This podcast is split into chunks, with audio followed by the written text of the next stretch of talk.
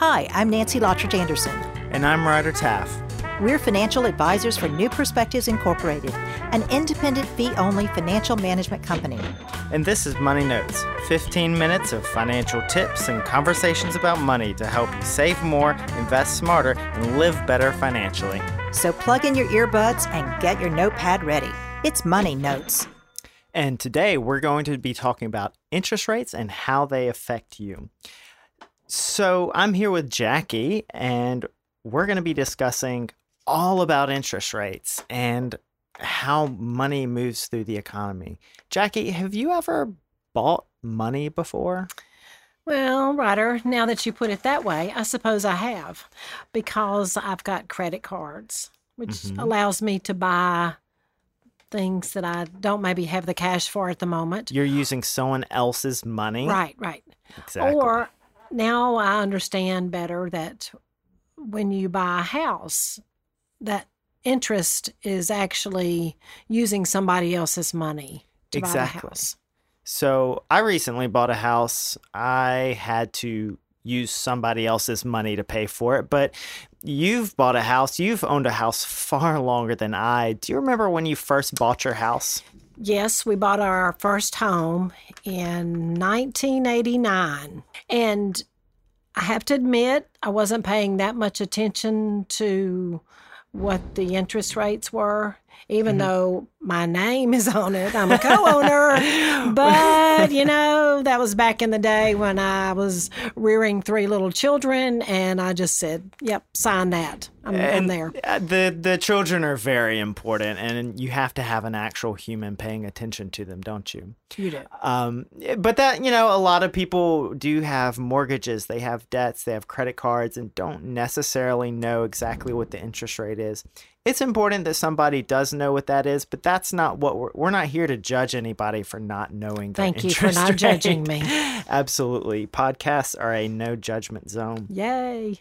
So back in 1989, you said, I've looked up, according to Freddie Mac, who is a large mortgage servicer in the United States, the prevailing interest rates then were about 10%. You were paying 10% for that money.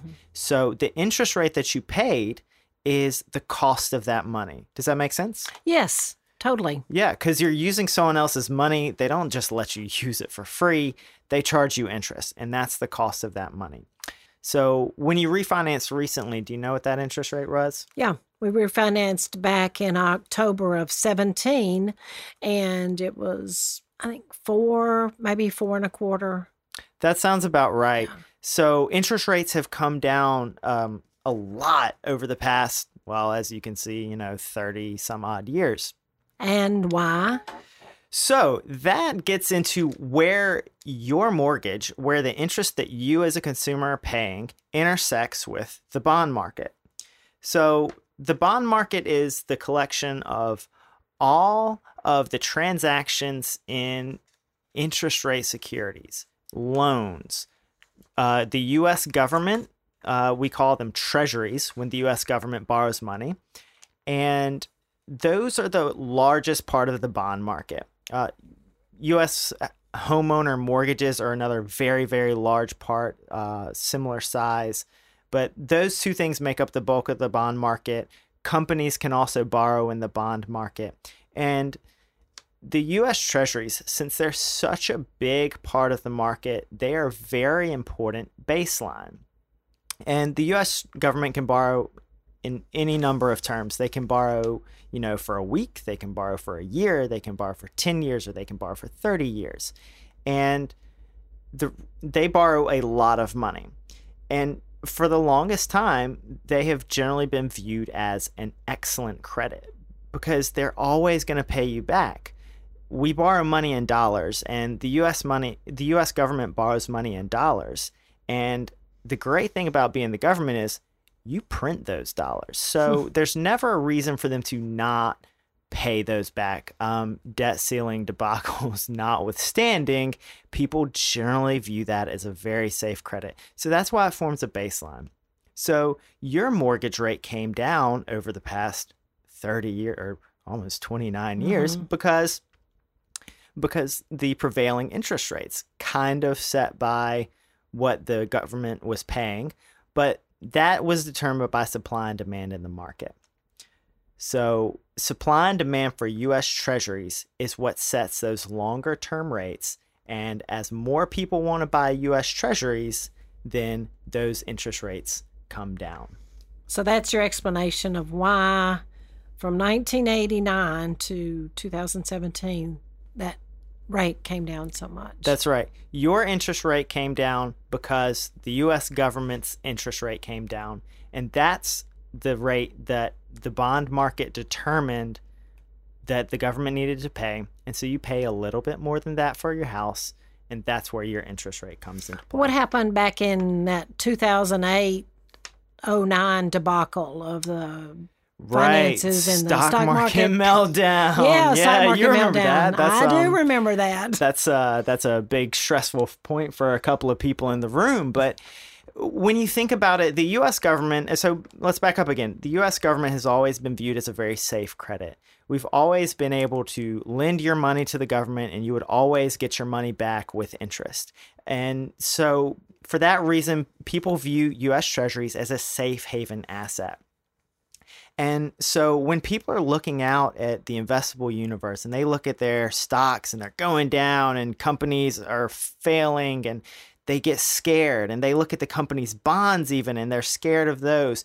The one thing that provides comfort and stability and security is still those U.S. Treasuries. They can still rely on the U.S. Treasury to pay them back.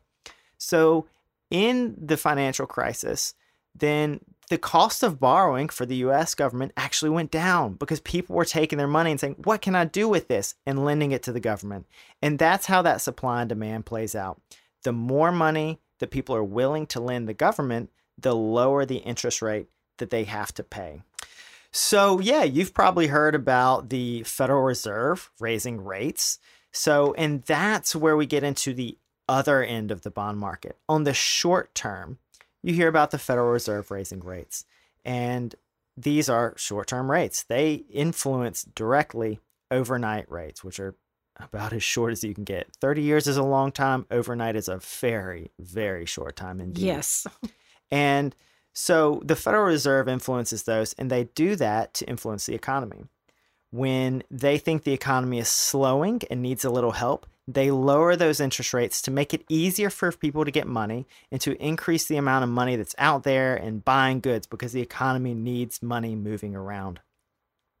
When they think the economy is doing very well or needs to pull back a little, they need to try to slow the economy down a little bit because we're getting overheated, as they say. Then they raise interest rates to make it a little bit harder for people to get money. And that tries to slow the economy down and just keep it growing at a reasonable pace. And so from there, you can see there's two totally different influences on either end of the bond market. And if y'all could see my hands right now, I'm just kind of waving them wildly in the air. And one of them is going up and down based on the supply and demand of long-term debt. You know, people are fearful, so they want to buy U.S. Treasuries. Or people just have a lot of money they need to put away for a long time, so they buy U.S. Treasuries.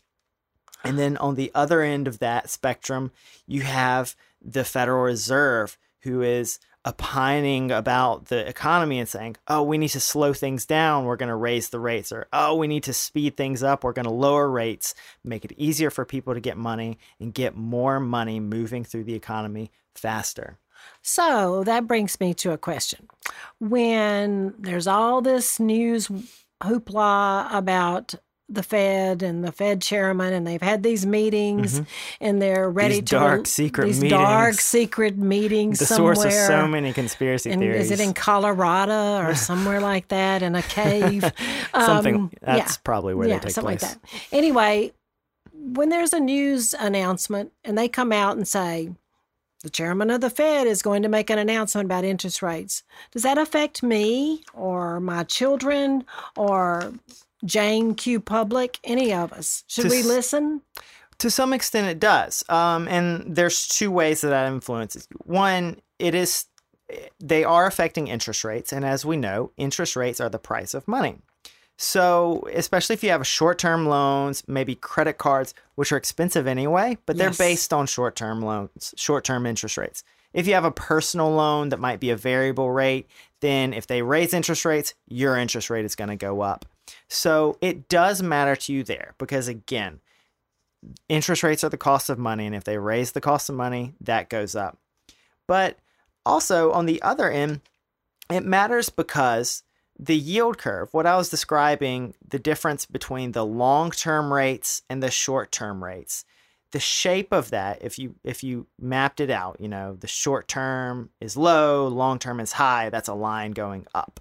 You know, if the short term is high and the long term is low, that's a line going down. That's what we call the yield curve. So because those two things are influenced by different groups' economic outlook, when they don't agree with each other, then that's weird. If you have the Federal Reserve saying, we think the economy's growing too fast, we need to raise those interest rates, but everyone else is fearful and they're buying U.S. treasuries, that's a big problem. And that's when you see the short-term rates higher than the long-term rates, that can usually signal bad news for the stock market and economy. That was going to be my next question. When the Fed comes out and makes these announcements, does it affect my portfolio? It does to some extent because, again, people view that yield curve as having some predictive power about the future of stocks and about the future of our economy. Now, getting into that deeper is going to be a whole nother podcast episode, but interest rates do matter to you because they're the cost of your money. Mm-hmm. And they also matter because people do view them as having some predictive power. I'm Nancy Lottridge-Anderson. And I'm Ryder Taff. And this was Money Notes. Find us at newper.com, N-E-W-P as in Paul, E-R.com. Call us at 888-831-3158. And join us next time for Money Notes. New Perspectives, Inc. is a registered investment advisor, registered with the Securities and Exchange Commission. In no event shall anything said here be interpreted or construed as a solicitation to effect securities transactions or provide personal investment advice. A copy of New Perspectives, Inc.'s written disclosure statement is available upon request.